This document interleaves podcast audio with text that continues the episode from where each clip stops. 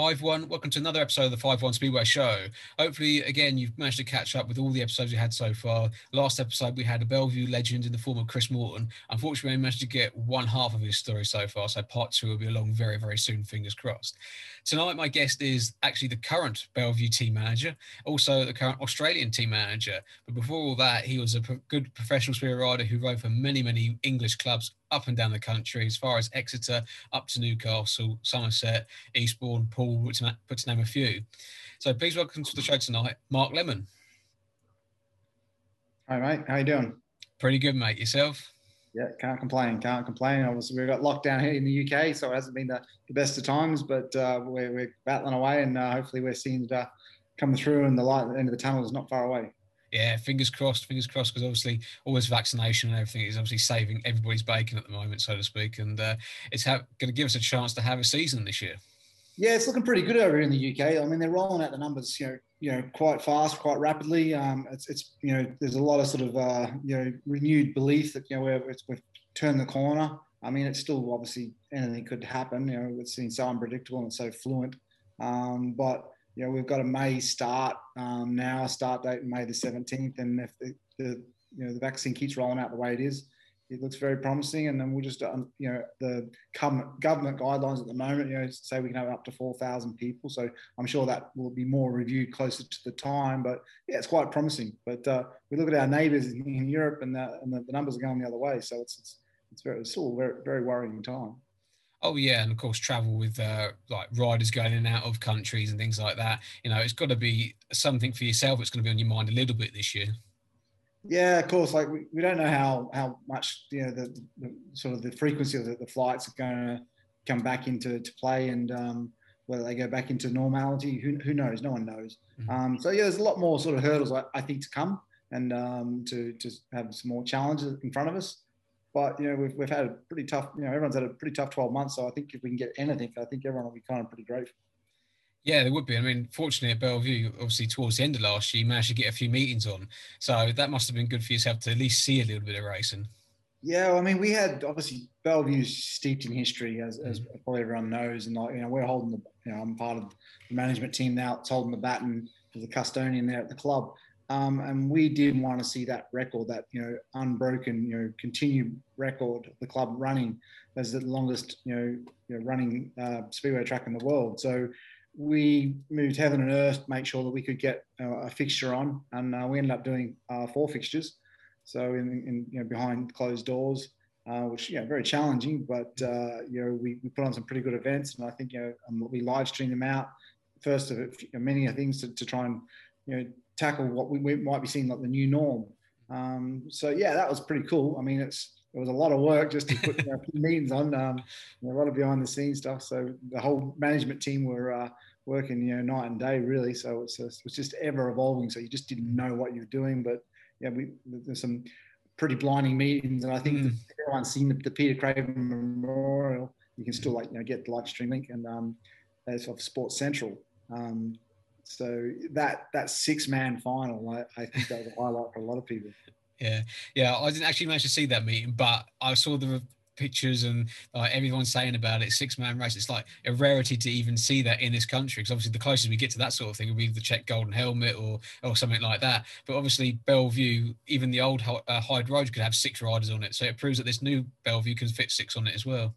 Yeah, I don't know. I think we just kind of got sort of wrapped up in cotton balls. You know, like it's it's it's we, have got so no no guys. You know, we've got air fences now, so the tracks are like uber safe. You know, so safe. It's it's unbelievable. And like we've, we've gone, riders have probably gone a bit too, you know, like uh, like I said, they've been wrapped up in cotton wool so much. And you know, I, I remember doing many races at Mildura. You know, a little tiny 300 meter track, and probably the, the width of the straights were probably only 10 meters, and we had six guys line up there and a six rider six lap final. Um, but you were just accustomed to it. That's just what you did. You was part of the entertainment, and we've, we've lost a little bit of that some somewhere along the line. And uh, it was nice to, to to have the six guys come up there. We we we built it up gradually, kind of like through a five five rider semi final and a six rider uh, you know final. Maybe next year we'll, we'll go to a six laps uh, six six rider final. But I, I remember when the boys they signed up to the to the contract. You know they're going to do this meeting because uh, I think they're always just sort of desperate to, to get on, get some track time for this, you know, the season and have a spin. But they got to the meeting, they're like, do we re- do you really think it's safe to be doing six six riders in a, in a, in a final? You sign the you sign the contract, boys, get out there. So, yeah, you know, it was it was good to see, really good to see. It was a spectacle. Exactly, exactly. They can't back out now. Once they signed it on the dotted line, mate, that's it. They're, they're, they're screwed. they tried their hardest, but you know, it's like too late, guys. Yeah, exactly. But no, like I say, it's a breath of fresh air to see that sort of thing. And maybe, like I said, maybe next year you can do it, or this year, so you can do it again. And like I say, maybe have a six lap final. Really, really test the boys that time. exactly. I mean, it's, it's nothing new, is it? You know, no. we, we, haven't seen it for a long time. And like, you know, the part of it's in, in, Czech Republic with the golden helmet. You know, the boys just take it for granted. They're going to be, you know, be six rides in a race. Um, but you know, I remember doing some of the long track meetings, and you know, like I have a major series in, in Australia and there'd be probably about 20 on the on the start line, you know, and it's just like elbow to elbow. It's just, you know, come on, give me some room, guys. Yeah. And uh, you know, it's just yeah, it's and I, I, think what you do as a rider, you kind of you you engage your brain a lot more. You know, mm-hmm. it's like um, I think when there's only four there, it's just like flat out all piled into the corners. Mm-hmm. Um, yeah, so it, it can be safe. You know, obviously it's a dangerous sport. You know, the best of times, but uh, yeah, like I said, it's a spectacle, and we've lost that sort of touch a little bit, and uh, it was certainly nice to to put that on at that track. I mean, like you, you said, you spoke to Chris Morton. You know, was you know highly influential on getting that that stadium and, and that you know, copying that track from the old Hyde Road, and they did an, a tremendous job. Mm. And the racing is just you know, out of this world, week in week out. Yeah, it is, and it's an amazing track. So unfortunately, myself managed to do a second half there uh, when it first sort of opened in uh, was it 2016 and things like that. And uh, I remember riding around. There, I thought, Jesus Christ, I love the place. I was just, it's like flat stick away around, and you know, you know, you never go that sort of that that sort of speed, you know, anywhere really. Not even at sort of like Kings Lynn or anywhere like that sort of thing. But no, it is a nice track, and it's a nice track to go and visit, to go uh, watch, you know, everything. I, I, I love the place. It's just a shame it's just such a far away from where I live. That's the only problem. yeah, I've not had the joys of actually uh, putting, putting two wheels on there at the moment. Um, I've promised myself to, to, get out there and cut some laps up, but uh, just been so busy behind the, on the, you know, in the back scene, at uh, the backstage of it all, trying to keep get the place going. But I haven't had time. But you know, hopefully one day, because like you know, the boys come back in with a massive smile on their face, mm-hmm. and uh, like I said, you know, we see some of the races, and you know, one of the one of the races I think with Max Fricke, Cookie, and um, I think Jason Doyle, maybe might have been Jack Holder. It's just you know, it, it's got millions of views on YouTube. Mm. It's, it's, just such a you know incredible race, and you know if any anyone that wants to sort of get an insight of what Speedway could be, be like, you, know, you just got to watch that race. Yeah, yeah. There's loads of races on YouTube from the new Belle Vue. I mean, I can even remember like the playoff final. I think it was against Wolverhampton. You know, when Tai came back into the team and things like that, and even Tai struggled to get round there because it's it's completely different to what he rides in Poland. You know, different material and everything else, and you know, it's, it's brilliant to watch. Yeah, I've raised that. I've raised that meaning out of my memory. We, we lost. Oh yeah, I forgot. I shouldn't have said that. but no, but um, well, hopefully, fingers crossed, one day you'll be able to lift the championship again. It's, it's been a long time since '93, you know, and things like that. But uh, hopefully, maybe this year be your year. Well, I hope so. Yeah, it's been a long time. We keep getting reminded every year, and I mean that particularly that time you just talked about Wolverhampton. I think that was probably the the closest we we kind of we got. Um, you know, we we we got runners up. But I think the year before, um, or the year after, we got knocked out by Wolverhampton by you know, mm. a corner two. But there was an instant heat 13 that cost probably both clubs the um, the actual overall championship um, with an instant heat 13. So um, yeah, I, I, felt that year was the, the strongest we were to, close to, to winning the, the, league title. We went on to win the knockout cup. Um, so that's you know was a sort of a bittersweet sort of you know victory there. But you know the, the, the one that sort of exclusive championship we've been trying to win for so long uh, got away from us. So uh, we, we got a little bit sidetracked last year, but you know the, the, the team we put on paper last year, I, I felt um, I would say the year before, I should say yeah. 2019. Um, um, I think that the teams we put on paper, you know, certainly you know you, you, they've been favourites, mm. um, but you know we didn't get the chance, so we've had to restructure somewhat this year and. We, we go at it again, but I, I'm sure everyone feels the same way at the start of the year that the ambition is to win the league. And but yeah, it's been a long time between drinks. Yeah, it has been. Of course, with all these, um, obviously the British Rising Star program, which is coming for this year, which I personally think is a fantastic thing, and I really hope they continue it for the next couple of years. Because uh, you've got one of my one of my mates, you've got Tom Brennan, who I, I've seen grow up from Eastbourne since he was like uh, 10, 11, 12 years old, sort of thing. And uh, I tell you what, that, that, you've got a bloody good signing there, mate. I mean, I took my hat off to you to get him in the first place.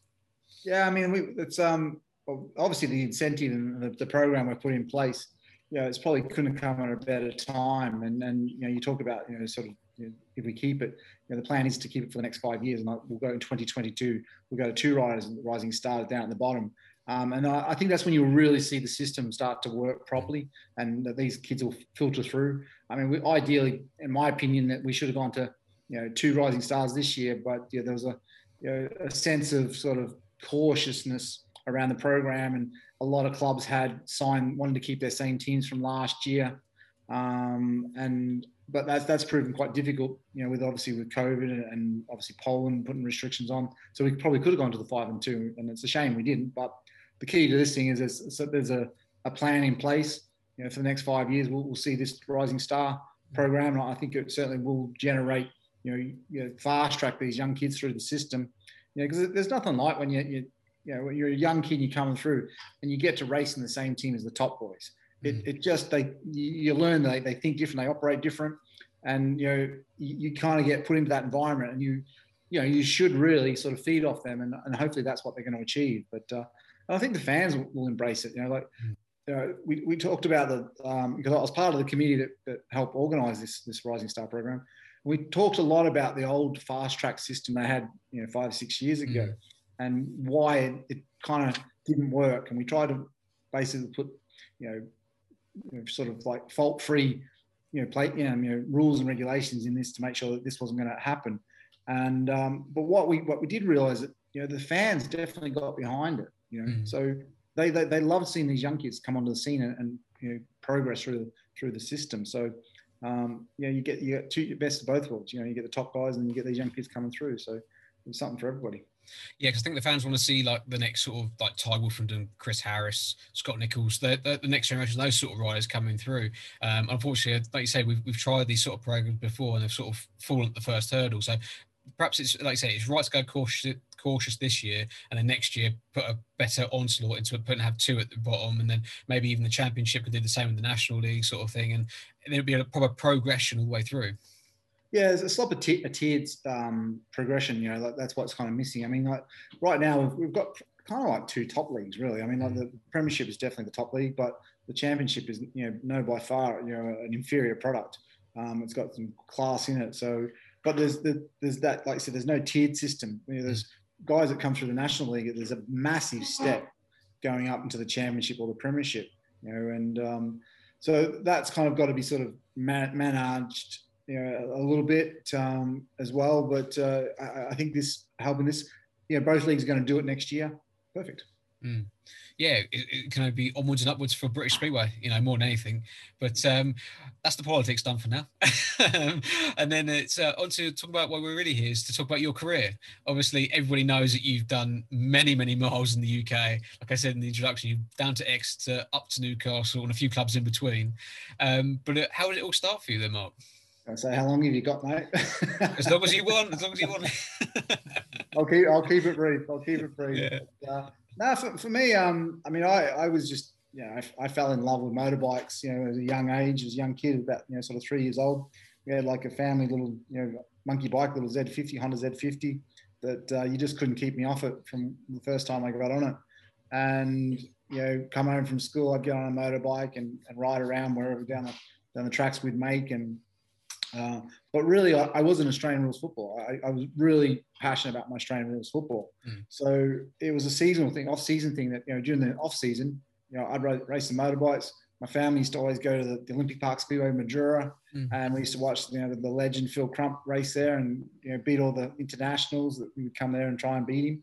Um, so he was my my hero, uh, my sporting hero, and they started up a junior program um, at the track. One of the one of the they weren't the pioneers, you know, sidewinders in South Australia uh, were the pioneers of you know getting that junior program in, in place. But Mildura weren't long, you know, far behind. And um, so I used to go down, beg mum and dad to go go early and watch the kids racing, and, and sort of, you know, after a while, you know, they they I nagged them and nagged them for a bike. And on my 12th birthday, they said, you know, if you want to race, you can race, but you got to go and buy your own bike. So I had to save up for like 12 months and I got myself a bike. And by the time I was 13, I went, went racing. Nice. so who are, the, who are the sort of juniors you were watching then at that sort of time then? Uh, like from like Lee Adams, Jason Lyons. Uh, there's, there's, a couple of kids called the Harding, um, Harding brothers. Mm-hmm. David and Peter were pretty pretty special. Um, but a good friend of mine, David McSwain, just lived up the top of the road. He was a top motocross rider in the state, and he raced um, junior speedway. And it was actually his bike I bought, so I used to go and see it at his place and like just drool that that bike. You know, and, uh, it's interesting because when I was t- Taylor, it took me five, uh, 12 months to buy this bike. I didn't realize that, like my mum and dad, I was youngest of four, so they were never going to give me, you know, go and buy me a speedway bike and give me a handout. So um, when they saw I was actually genuinely, you know, you know, persevering to, to buy this this this motorbike, they actually put a deposit on it, bought it, set it aside in the bike shop, um, and then obviously I had enough money, you know, I, I could get the bike. And I, I only found out that about probably about five years ago. I didn't know that, so it was like pretty cool. They obviously, yeah, they weren't sure if I was going to be committed to it, and um, but yeah, they, they, they set this bike to one side because I was just besotted by it, and um, yeah, that's kind of how it started. But yeah, Lee Adams, like um, like Jason Lyons, are, are the kingpins around Mildura, and uh, Shane Park, Scott Norman, Craig Hodson, you know, some of these guys have got, you know, went on to have great careers and Scotty Norman. Mm. Um, there was loads of them. And uh, we were in a good bunch of kids coming through. And then obviously, you know, Jason Crump come through and Ryan Sullivan a couple of years later. Mm. And then obviously me and, me and Jason become pretty good pals and used to ride dirt bikes everywhere from out each other's houses and go down the railway lines and we'd go to the salt flats and we just make you know little speedway tracks and mm. turn to be like little Simon Wiggs or you know Ivan Mauger or Bruce Penhall or whatever, yeah. you know, and just you know race like that just to our heart's content. So um, and then by the time I was like 16, uh, my football was going pretty good, uh, and my speedway was going not bad. But I, I, had no ambition. I didn't really know much about being a professional motorbike rider, and not much. I don't come from a motorsport background. Mm. So I was just doing it for fun, and um, obviously being involved with the Crumps, you know, back in Mildura, I, then I started to get a bit of an education. You know, there's there's another world out there, and um, you know, at 17, um, you know, I got offered to come to England. You know, so Poole Pirates brought me over. Um, Sam Ermolenko had a you'd see me race in a, in Australia, and he tried to get me to to Wolverhampton Mm. Um, so it was like, hmm, okay, there's a bit of interest here, so maybe I can make a go at this. And I always said, whatever come first, football or speedway at that stage, I'd, I'd, just go with go with the flow. And um, yeah, so I came to England when I was 17. So that's where we started. Yeah, because Poole managed to get their hands on you for you, uh, for 1990, um, but you came over towards the end of the season. I think it was in like the September. When I was looking all this up. I think your first meeting was away at Milton Keynes, which was your was your first meeting. Um, I've done a lot of research, mate. Trust me, I, I, I remember some of this stuff, and uh, I managed to find the scores and everything. Unfortunately, you didn't score a point. Unfortunately, I don't think in that first meeting, including you touched the tapes in your first race. So yeah. I never touched on the tapes. Yeah, but, yeah, but but um, then didn't, didn't score a point. God. no, but um, then I think you were uh, on Poole's books the rest of the season, and then I think you were like number eight and didn't get rides and things like that. But you had a your first proper again meeting was at Ipswich, um, in in the league and everything. And funny enough, I do have a bit of footage from that meeting. If you're interested yeah. about, about having a look at this one, I, can't, I cannot remember it for life. All right, if you, uh, I'll just get this up, and um, yeah, if you I say if you can't remember it, it might jog a, jog a memory or two, um, and, and, and things like that. But uh, yeah, it got you coming out of um, gate number two in this in this race, uh, in the white helmet, um, and everything. So yeah, heat number two. So yeah, I mean, it must have been a huge learning curve for you riding, you know, in the National League as it was then. Yeah, well, I, I, can't, I can't even remember going to Ipswich. I mean, I came over in 1990. I got brought over for, like I said, for a couple of months just to see how it was, just to taste the session, really. Mm-hmm. And um, then we could only, you couldn't do any more than six meetings because you would get a, an average. So I think I only did five meetings. So yeah, yeah pretty green. Got a bit of lift there, mate. Yeah, just a little bit. so, oh, got around there. Yeah, I can't remember who's actually in, in, the rest of the in the other boys are, but um, yeah, I mean, like I say, it's a it's not getting average, but then obviously come back and fingers crossed you'll be back at Poole for the following year. Obviously, was the plan. Yeah, that was the plan, and things changed because they they went uh, first division. Mm. So um, you know, I ended up going to Middlesbrough for a couple of seasons, but yeah, ironically, I, I, I came back um, at the end of '91 um, at the tail end of the season, Middlesbrough had finished, and I did a few more meetings for um, Poole in the main main team. Mm. So um, yeah, that was pretty cool. But yes, that's a long time. I, I don't remember that no, I don't to remember much of the early stuff, but I thought I'd just I managed to find find some of it, and I thought, well, you know, share it with him, you know, just to sort of maybe trigger something. But you came third third in this race. Um, I think you finished like with two or three points again. Um, so you know, again, it's just a learning curve. Like I say, not trying to get an average, and then like I said, hopefully come back. But you went to Middlesbrough for 91 and for 92. Um, but was 92 like the, the, first full season for yourself then? Uh, 91 was my first full season. Uh, right. Yeah. So um, came back there. I think I broke my collarbone after about you know, five or six weeks. I had a few weeks out, maybe 7 mm weeks out. It was quite a bad break. Um, modern days, you just go and get it plated and be back in a, you know, a week or so. Um, but yeah, I had, a, I had, a good time up there in the north northeast. Um, you know, got into it. You know, the team was not doing so good. We had so many injuries that, that particular year. I think they had 21 injuries or something. Oh. You know, I managed to ride in a you know heat leader at some point. So I had a pretty good year. Um, probably the average didn't reflect the sort of how I rode, um, but um, yeah, that sort of got into it and started to enjoy it. And um, then I, I, only had one more year. I think the next year, '92, things seemed didn't go so good for me, mm. and you know, got released from Middlesbrough, and you know things weren't working right behind the scenes, and went to Long Eaton and got it going, and then um, my average was like I think 596 or something, and you needed a six point average to get a renew your visa. Mm-hmm. So I missed out by like 0.04, which was pretty crazy. Mm-hmm. Um, and then I was in the wilderness for like three years, couldn't get a yeah. work on it. So yeah, so that um, I stayed back in Aussie and just got a mundane job. And um, you know, after about two years, I kind of give up all hope of ever being a, a pro rider again. Yeah, yeah, that's unfortunate because obviously, like I said, back then the, the rules were very, very tight. I mean, even speaking to some of the American guys I've had on the show previous, they were saying that they were always worried about getting that six point average or, or whatever it was um, when they were in the, in the team, thing like that. But um, so, what sort of then reignited your spark then to come back to the UK? Was it a case of that someone saw you, or was it a case of you did a bit of inquiring? No, I, I obviously um, the Poole, uh, the Stewksbury Ansell um, promotion bought Swindon um, so they will want me to come back uh, every year. They, they, they put in, in the team, sign me up. And then I think it was 96, um, like three years later. Uh, I remember Pete Ansell rang me like before the Australian summer. And he's like, I, you know, I'd sort of, I'd kind of given up on the, the, the fact of really going back to, to the UK, I'll be honest. And they just kind of said like, you know, do you think you can, you know, make the cri, you know, the cut in the criteria, which was like, you know, the top top four in the, the national championship. And I, I went, yeah, I, the way I've been riding lately, yeah, no problem. And like, he probably didn't believe me. So they they signed, you know, I think Magnus Zetterstrom and um, Marcus Andersson down at Poole. So I didn't even have a have a place there. So I was like, oh yeah, that's nice of you guys.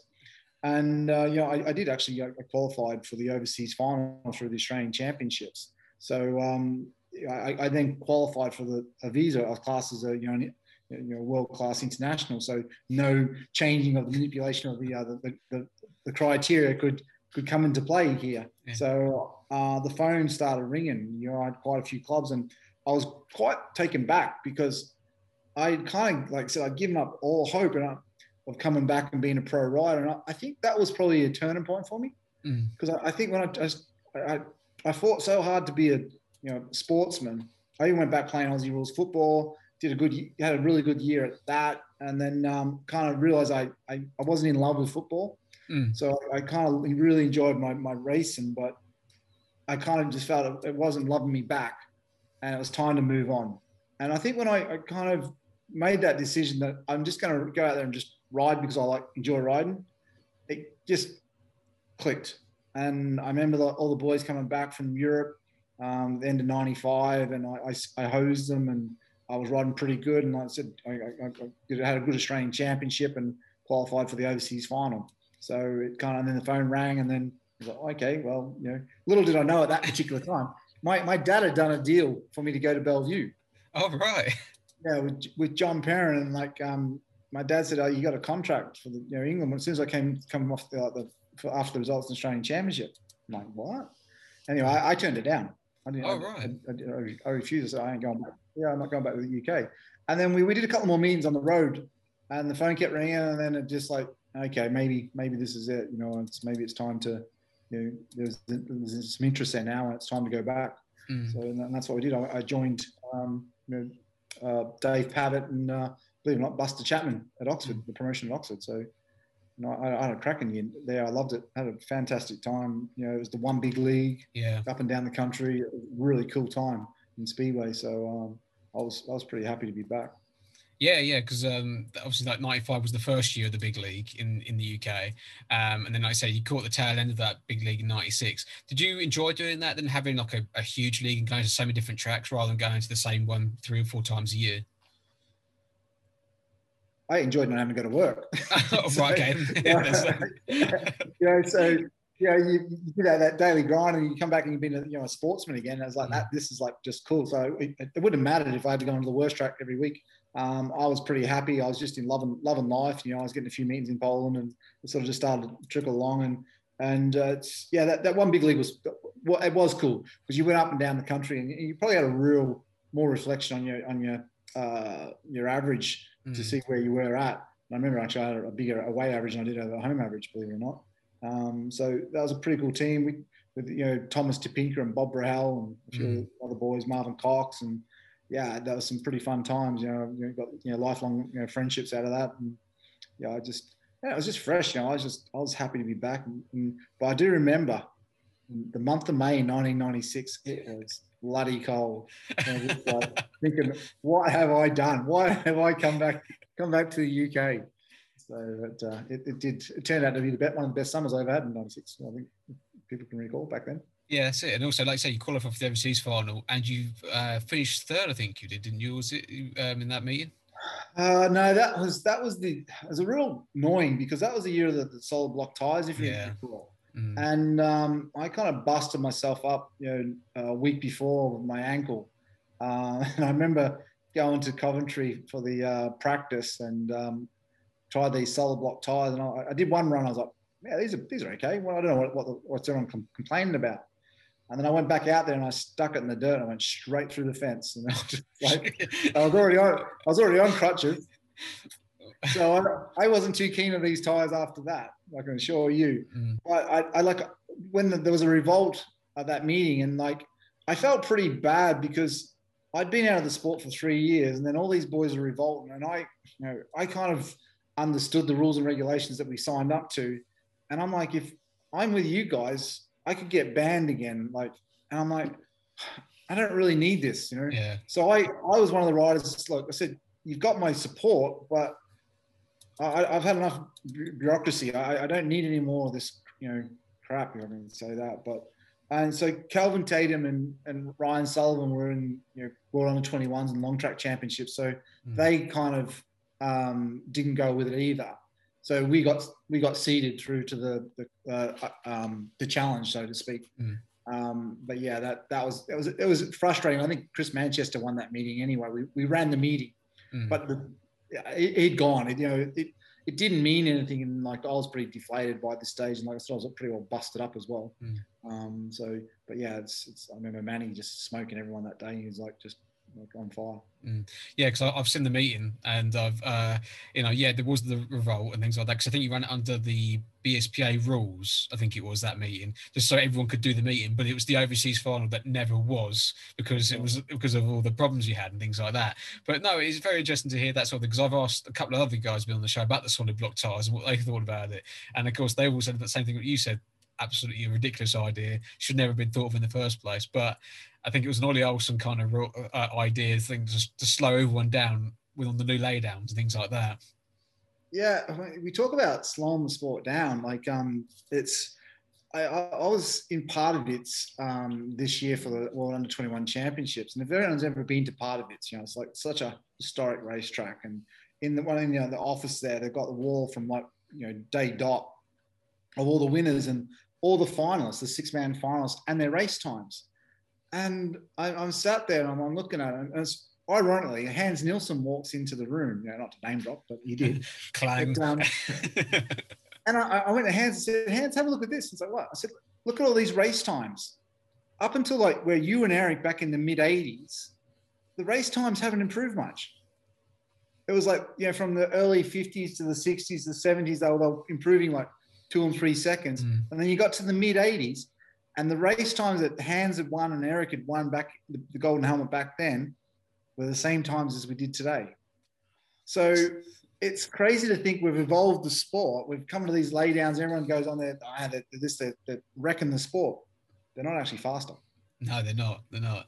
Um, I, I just think that the, the, the difference is that the power to the ground is a bit quicker. But someone like Pardubic, you know, you're never going to go faster than what the uprights are going to do because of the size of the track. You know, obviously, if you go to somewhere smaller, it's going to be different. But you go Pardubic, you can do the probably put an upright against a lay down, and you'll still get a similar time every single time. Yeah, I think the, the characteristics of the engines have changed. I think the more the rideability of them has changed. So like these boys are brave that race them now because you've just got to pin it and you've just mm. got to hold it for four laps and you get it dialed in, you're going to be quick. But if you don't, you're going to get a horrible ride, you know. And I think that's what some of the boys, you know, there's some nasty accidents because they're, they're cautious and they get it wrong and you know, they get out of shape pretty quick. So, but that doesn't mean it's a better spectacle. Mm. I think we've kind of lost our way a little bit. You know, it's uh, we could certainly control it down, but like I said, it's yeah, you're always trying to you know evolve, and yeah, but when you look at that, that was a classic example. Well, we've, we've, we've added all this expense, but we haven't actually involved. No, we haven't. It's crazy, absolutely crazy. Because um, I think Jeremy Doncaster said the same thing on the show ages and ages ago about it. Because he done done the same thing. Because he was there for I think one of the anniversaries, when all the old boys came along. And they all looked at the times and everything. I think he said that he, he was like one second or two, one and a half seconds slower than what Doyley did the, the previous year, or whoever won it the previous year. And you yeah. think that is absolute craziness. So, like you say, laydowns are maybe the, the, the, best thing since sliced bread and things like that, but they, they haven't really changed. Nothing's really changed apart from, like you say, flat out is the best way. Exactly. More oh, unnecessary cost, I think, sometimes, but that, that's just my opinion. But, uh, you know, it's the way it is. But um, going back to obviously sticking with 96 was for a little bit, I've got a bit of footage of you from the David Tap series um, you took part in. Um, I can't remember which round it was. It was again. It had six riders in the race. So here you go, nice, nice little, nice little rare one here. Um, and uh, it's, it's the C final, unfortunately, because I think you just missed out on um, one of the on, on the higher finals. Um, you're coming from the wide outside here, on, with Peter Karlsson on the outside of you. Um, but yeah, I think you got like Charles Ermolenko, uh, Andy Smith. I think might be in this one, and, and, and, people like that. But did you used to enjoy doing the old um, David Tap series? Yeah, I mean, I think that I was just a, a wild card. I think on that particular night, mm-hmm. um, it's uh, the Peter Karlsson in front of me, so it must be some sort of C final, huh? Yeah. and um, yeah, I mean, the big tracks in Aussie, they're, they're, they're pretty cool. I mean, Wayville Showgrounds, you know, such a spectacle. If anyone's ever been there, you know, such a pretty uh, stadium in the centre of Adelaide, um, and they get you know massive crowds. Um, it was such a buzz to, to be there. I mean, I think I think the following year I, I came second actually to, to Jason Crump in this this, this round of the, yeah. championship.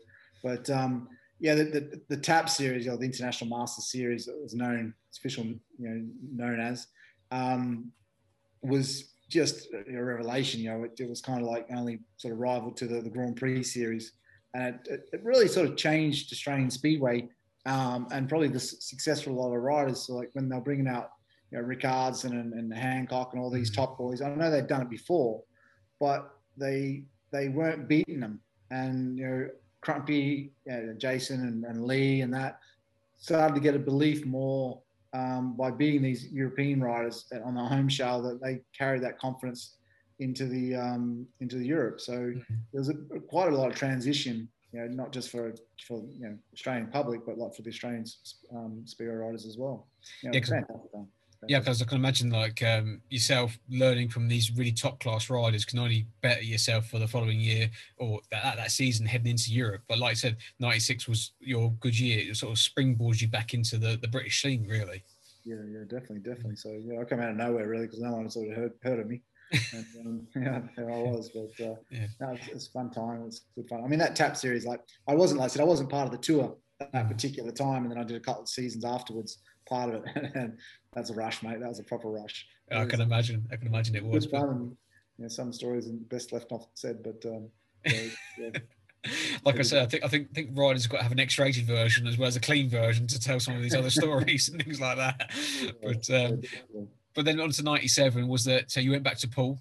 Um, the new formed elite league when it was a six man team and uh, and things like that. Do you remember much of that season at all? Because I know you made the cup final against us Eastbourne boys, and unfortunately you lost the cup final. I must say, but um, but uh, yeah, I mean, other than that, it must have been a, a good year for yourself to be like established at a, at a club like Poole again.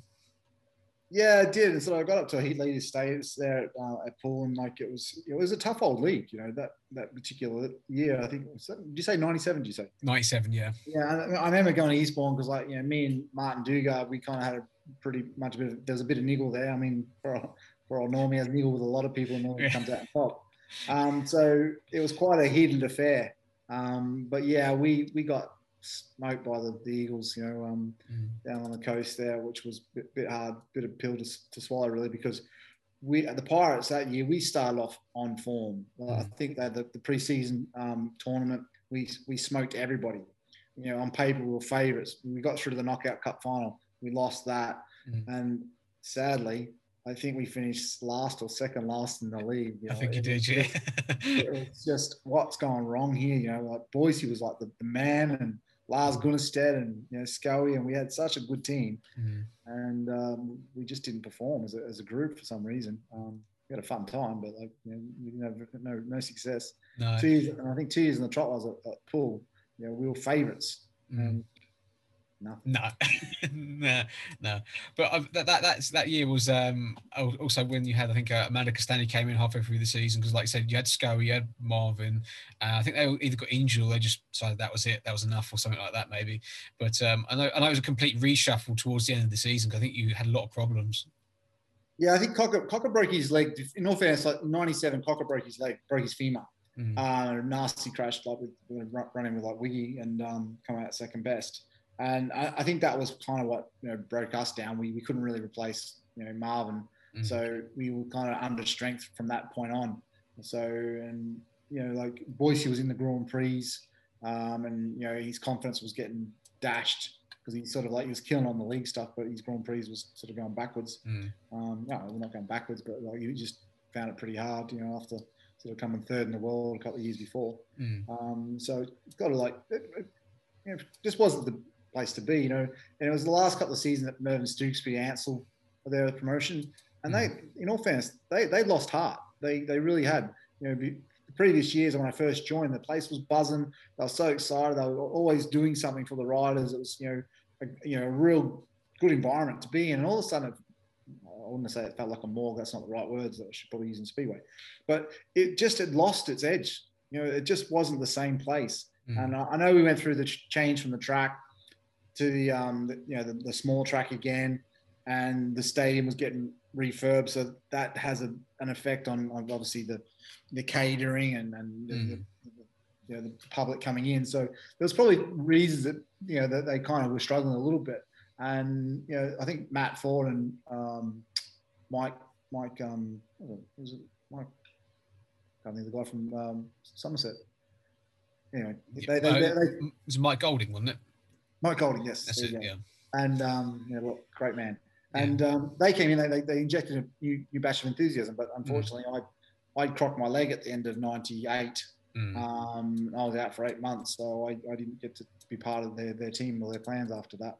Mm. So um, and then they obviously went on to win the league. Yeah. Hmm, yeah.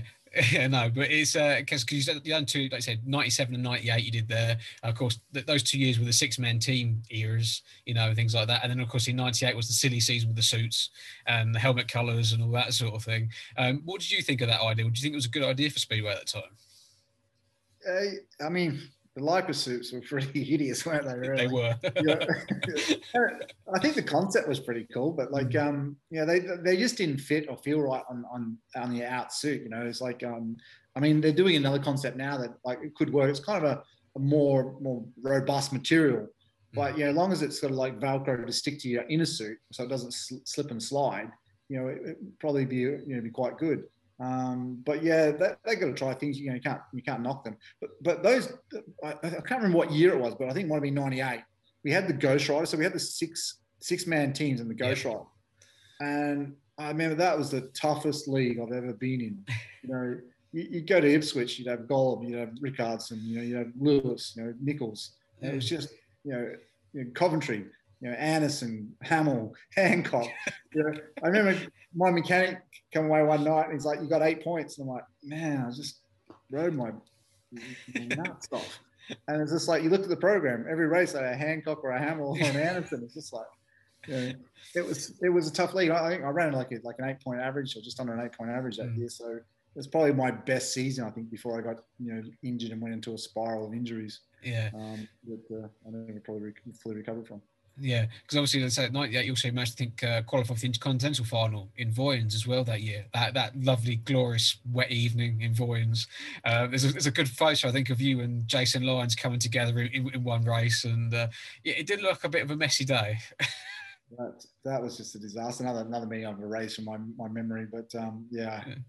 I think I had three ignitions failed in one night. Was, that particular race talking about it was I was sodden, mate. It was restarted three times, oh. and like you know, in the end, I, I got excluded. I was just like, hey, I was in front. I got taken off from behind. It was just like, it was just, yeah, one to forget. But Vojens always rains. You should know better. Yeah. With the wet tires. But um, yeah, I mean, apart from that, um, that the individual front, it was disappointing because I, I, went into that that meeting on pretty good form. One of the one of the sort of fancy riders to go through to the Grand Prix, mm. and, and, it didn't happen. You know, and you know, like you look back now, and it was that probably the the best I, I, I ever got, I guess. And um, and the, I, I you know I, I am not disappointed or, or bitter or, or like you know, you know wanted something different. I gave it my best shot, but you know I, I sort of obviously now as I'm team manager for the national team and we, we sort of I see the riders going to these events and you know I, I, really hit home how how difficult these you know these meetings are that these boys must prepare and you know prepare and prepare again and, and mm. not take them for, for granted because they're few and far between the opportunities to come and um, you know, it's it's like I mean, I, I was speaking to Sam Masters and Brady Kurtz and I think Max Fricke at the time and, and Vetland to the challenge, and that was their first attempt, and they all were a bit blasé with it. I'm like, guys, you know, you got to take this deadly serious. This is your chance. You know, you may not get this chance again, and as it turns out, you know, apart from Max, you know, you know, Sam and Brady haven't had that chance again. I'm not saying they're not going to, no. but you know, these opportunities, you know, come up pretty rare, and it's you know, that's why the cream always rises to the top, I suppose. But um, yeah, it was, it was, a tough era, and um, I think I, I came out. I, ran second, I think, to um, Peter uh, Peter um, Car- Brian Karger. Brian Karger, yeah. The Charger. Yeah. Uh, he, I think he won. He won the meeting um, mm. by the time I got the bike half gone. But yeah, yeah, tough days, tough days. But, yeah. Oh yeah, because the the road to the Grand Prix was I think a lot tougher than what it is now. There's a lot there was a lot more rounds to get to, like you say the, the, the challenge and things like that. And I, I still prefer that the like the top eight or the, the top or the lower ten, sorry, or the lower eight or whatever met the qualifiers who made it to the challenge and things like that. You know, that, that's my opinion. Thought was a was a better concept rather than having only three qualified from the GP uh, challenge to go through. I think because then I think it also brings fresh faces into the into the series as well. Yeah, I mean, I did the. Um, I think it was Zielona Góra. I think it might have been um, uh, the, the challenge, and, and I, I, I, really didn't sort of focus too much on because you got the start of the season, you qualify from Australia, you know, you go yeah. into the rounds, you're not thinking too much about. You honestly want to be a Grand Prix rider. And I remember getting to that round, and it's like, well, only three qualify. Are you kidding me? Mm. And um, and it's just like, no, obviously I didn't qualify.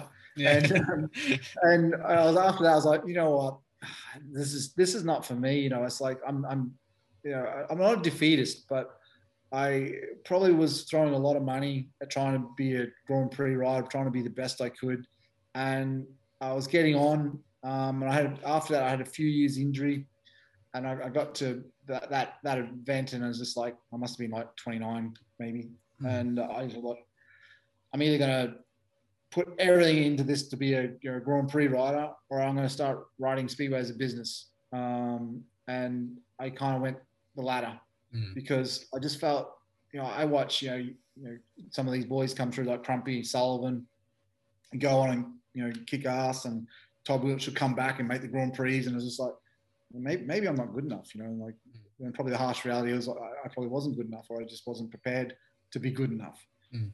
Um, and I, I, just made that pact there and then. I'm going to actually run my league. I'm going to be a league racer. I'm going to run a budget. I'm going to make money out of it, and I'll, that's going to be my operation.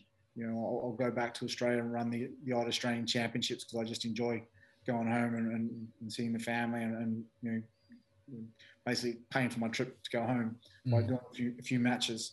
um, and that's I, I, took a different you know stance in the sport. Where I, I watched a few other riders carry on chasing the glory and just ending up with no money at the end of it, and so it's quite sad because of the bloody talented riders, you know.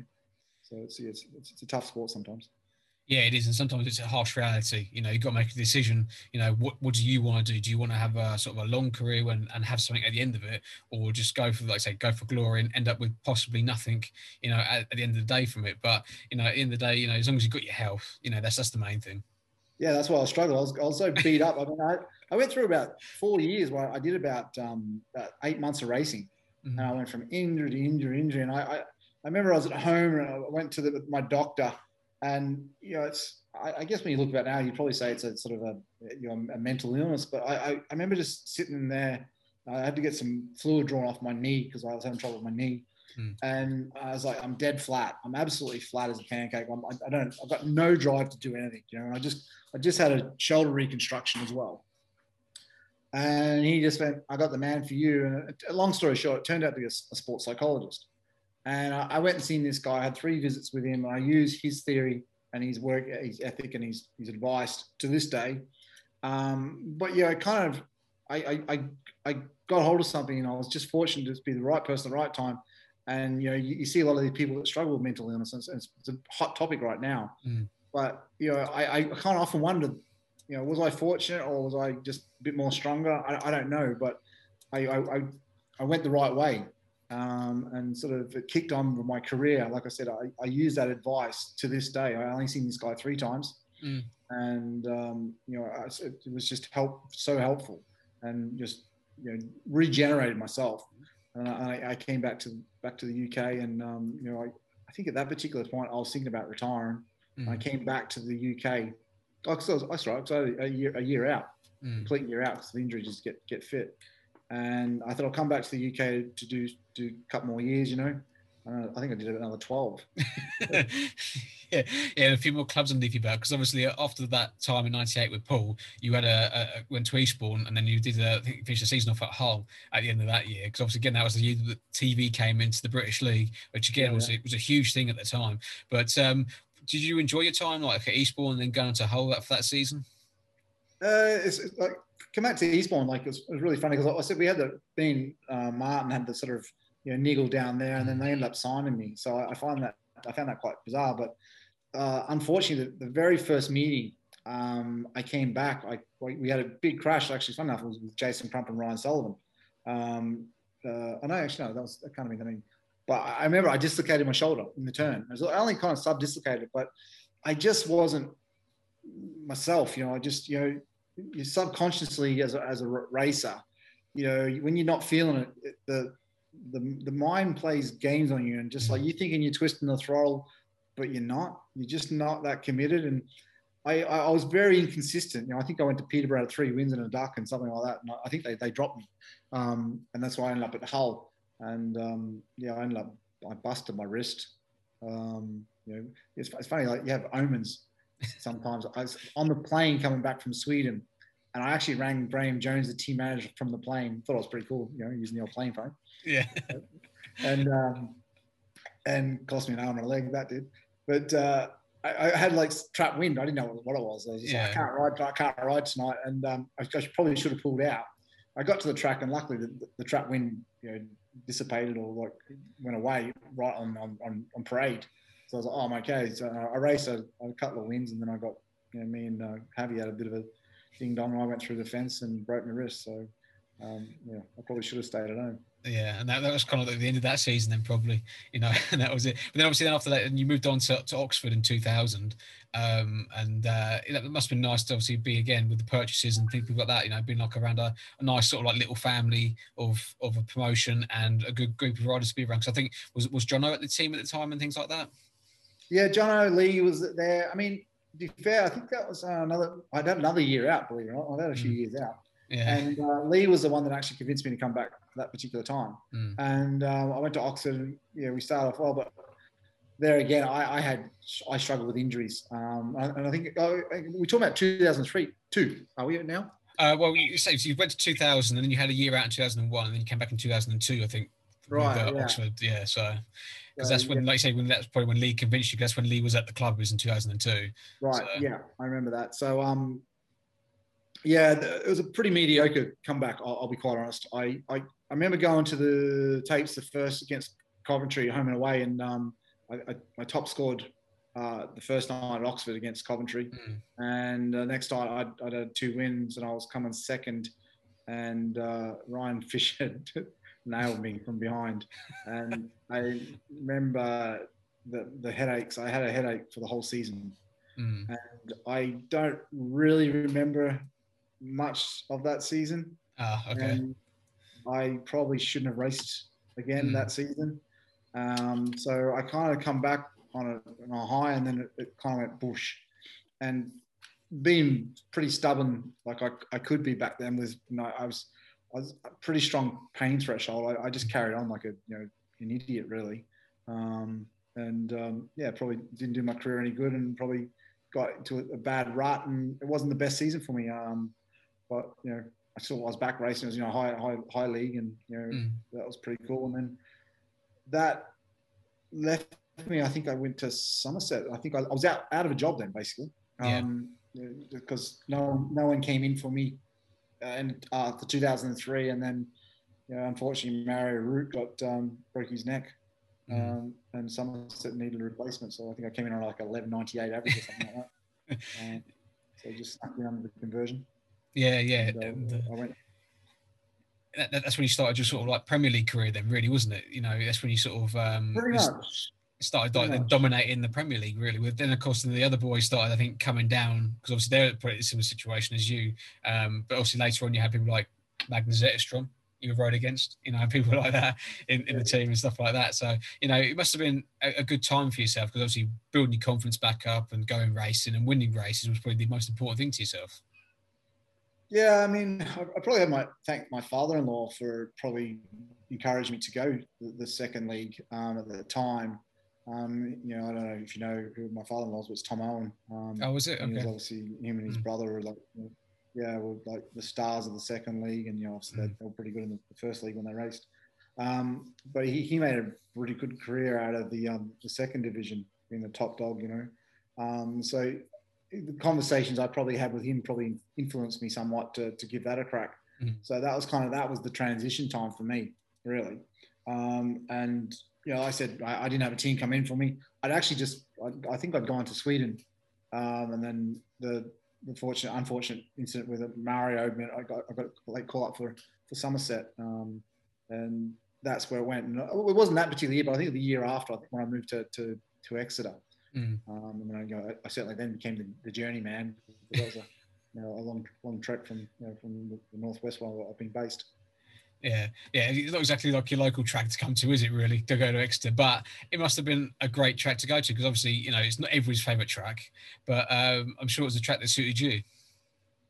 Yeah, I mean, your, your biceps grew about an inch you know, over the course of the season, racing down the county grounds. But um, yeah, yeah, I, I got Mike Spearpoint. Uh, you know, he became a, you know a long time, you know, long time sponsor and you know a lifetime friend.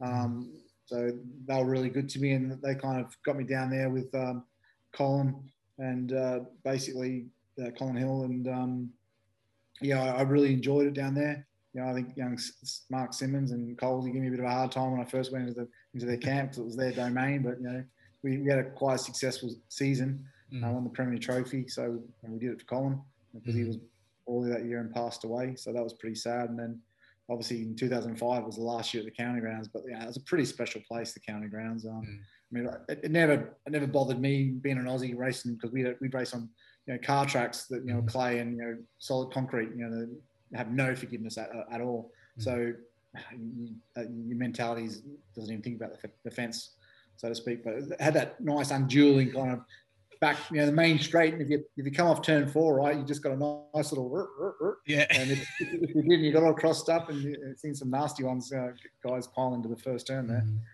But uh, yeah, good times. Oh yeah, I can imagine it was good times. That um, obviously they said you were there for two seasons and that you were there for that final season. You know, what was that sort of emotion like then? Did you know at that time that it was going to be the final season? Or did you not find out until a bit later on in the season? Yeah, yeah. No, we, we knew we knew from word go that it was the last last year because the, the rugby club were moving. Um, I mean, I had a pretty busy year. And I, I remember that particular meeting because I, I, was going pretty good around there. And I, I I've never I've heard guys talk about being burnt out from mm. from racing, and I never experienced. And I remember being so fatigued at the end of 2005. Um, you know, just like you know, I don't think I raced that, that that summer at home. I just had to take take time off. I was proper burnt out. Mm. So, um, but you know, I did those few extra meetings down there. Um, but yes, it was it's such a shame. I mean, we saw. Well, I want to say such a shame. We, we saw the great Ivan Mauger, you know, do the, the last laps around the county ground. That was pretty cool. Um, he flogged himself out though because he was like he was out there practicing all afternoon. When he actually went to do his final four laps, he was getting wider and wider and wider. So yeah, it's quite funny. Yeah, getting more and more tired, probably just going around. But uh, yeah, I mean, it's just such, such, such a shame that that track had to go because, like I said, it was a one-off, a, a, unique sort of track and everything. But um, I do have I could expect a bit of footage from that meeting, that last meeting, the Indy Vera one. Unfortunately, you didn't quite make the final that that night. Um, you just, I think, just missed out by a couple of points to make the semi-finals. Um, but this is your your sort of race that uh, um, you managed to win. You managed to win this one, um, which was kind of cool to say that you actually managed to win sort of like a, a meeting, one of the races at the last meeting, sort of thing. Yeah, right. Yeah, you come off gate number one. He got, uh, I think, Danny Workoff two, and then you got Sean McConnell, and um, I don't know who was on the outside of the gate four in this one, but um, yeah, it was still, it was still good to watch. Both those spectators towards the fence. That was what was so crazy. Yeah. yeah. But uh, I think it's behind Pedersen of gate number four. But um, yeah, I mean, just, just watching yourself, it looks like you actually loved it and suited you down to the ground, like you say, from the old Aussie days where you just ride close against the fence anyway. Yeah, that's pretty cool. I mean, that going into turn three was so cool up, yeah. up to the fence and sometimes bounce off the fence. Yeah, and then sort of go down across the whoops as you go down the straight and, yeah. and things like that. But uh, how dark was it? yeah, yeah, it was a little bit darker than what we're used to nowadays. But uh, you know, of course, we, you couldn't see the fence because obviously it was cut plastered in, in, dirt and things like that. But uh, no, it, it, must have been like I say, a, a fantastic track to run, a good good home track advantage as well. You must have had there. Yeah, no, exactly. A lot of guys come there and they were pretty much defeated. Um, but like I think that the, the, Falcons never really put a, you know a team together that were good on the road. And um, you know, I mean, they won the championship you know a couple of years before, but we went and won the the, the trophy that that year mm. against. Uh, I mean, the final was against Reading. Matty Zagar was the, hot kid on the on the, on the track at the, the time. Mm. So it was a pretty heated sort of uh, playoff final with them guys. But yeah, no, that was a pretty special place. But like, you know, look, that that particular night that was packed to the rafters. Um, about eight thousand people there. Yeah, it's just, a shame it's gone. Yeah, yeah, yeah. Yeah, it was not obviously nice, and obviously again, like to they say to see the uh, sort of the glory days of Exeter sort of come back, you know, a little bit, you know, and things like that, you know, with uh, they say that with the crowd, and of course the old guys like Scott Autrey, Back Laverna was there, you know, and uh, probably were saying to you, well, how do you ride it now? Do you ride it any different to how we rode it, sort of thing? No, I don't know. I just in fact, it was just comic, wasn't he? He was so fun, fun guy to be around. So we miss him really. Yeah, yeah, hundred percent. But um, obviously, Louis, Louis Coffin, was, Louis Coffin was always in the pits. Like, what jet you're running? What jet? What jet you got? yeah. yeah. yeah. And tell you what he rode, sort of thing, and that was it, you know, stuff like that. But um, obviously, after that sad year of uh, 2005, you moved on to Stoke in 2006. Um, so a bit probably closer to home than you have been for the last few years. But um, okay, did you enjoy yourself at Stoke? Was it a nice time to be there? Yeah, I remember like when we finished at um, Exeter, I actually rang. I actually rang Chris Morton and I actually rang um, Dave Tatum, mm. and I just like I want to come somewhere where I don't have to travel. I'm just done done with the traveling. Mm. Um, anyway, I did a deal with with with uh, Dave to go to Stoke, and had a pretty good year there. Um, and then at the end of the season, I end up uh, I was signed as the number eight for Reading Bulldogs. Yeah. And um, Andy Smith got crocked. So I ended up doing taking his rides for the rest of the season then. And so I did a lot of lot of meetings for Reading. So I was doubling doubling up, mm. um, so to speak. Well, I was the number eight actually, but I wasn't actually doubling up. Mm. Um, but because obviously I was the main called in when Andy got injured. Um, you know, so I, I and I kind of I kind of kickstarted my career again. Mm. And at that particular time, um, just down at Exeter, I, I, bought a house and we are doing up a renovating an old Victorian house in Southport. And I kind of just basically, instead of trying to think 24 7 Speedway, mm. I just took my, my mind, that gave me something to preoccupy, preoccupy my, my time. Mm. And I kind of rekindled my career again. You know, it kind of it, it, kind of gave me a real a new spark. So when I went to the racetrack, it was like I was you know relieved to get out there and get out of the overalls and you know from working and grafting on the house. Mm. Um, you know, because we we restored it re you know from top to bottom.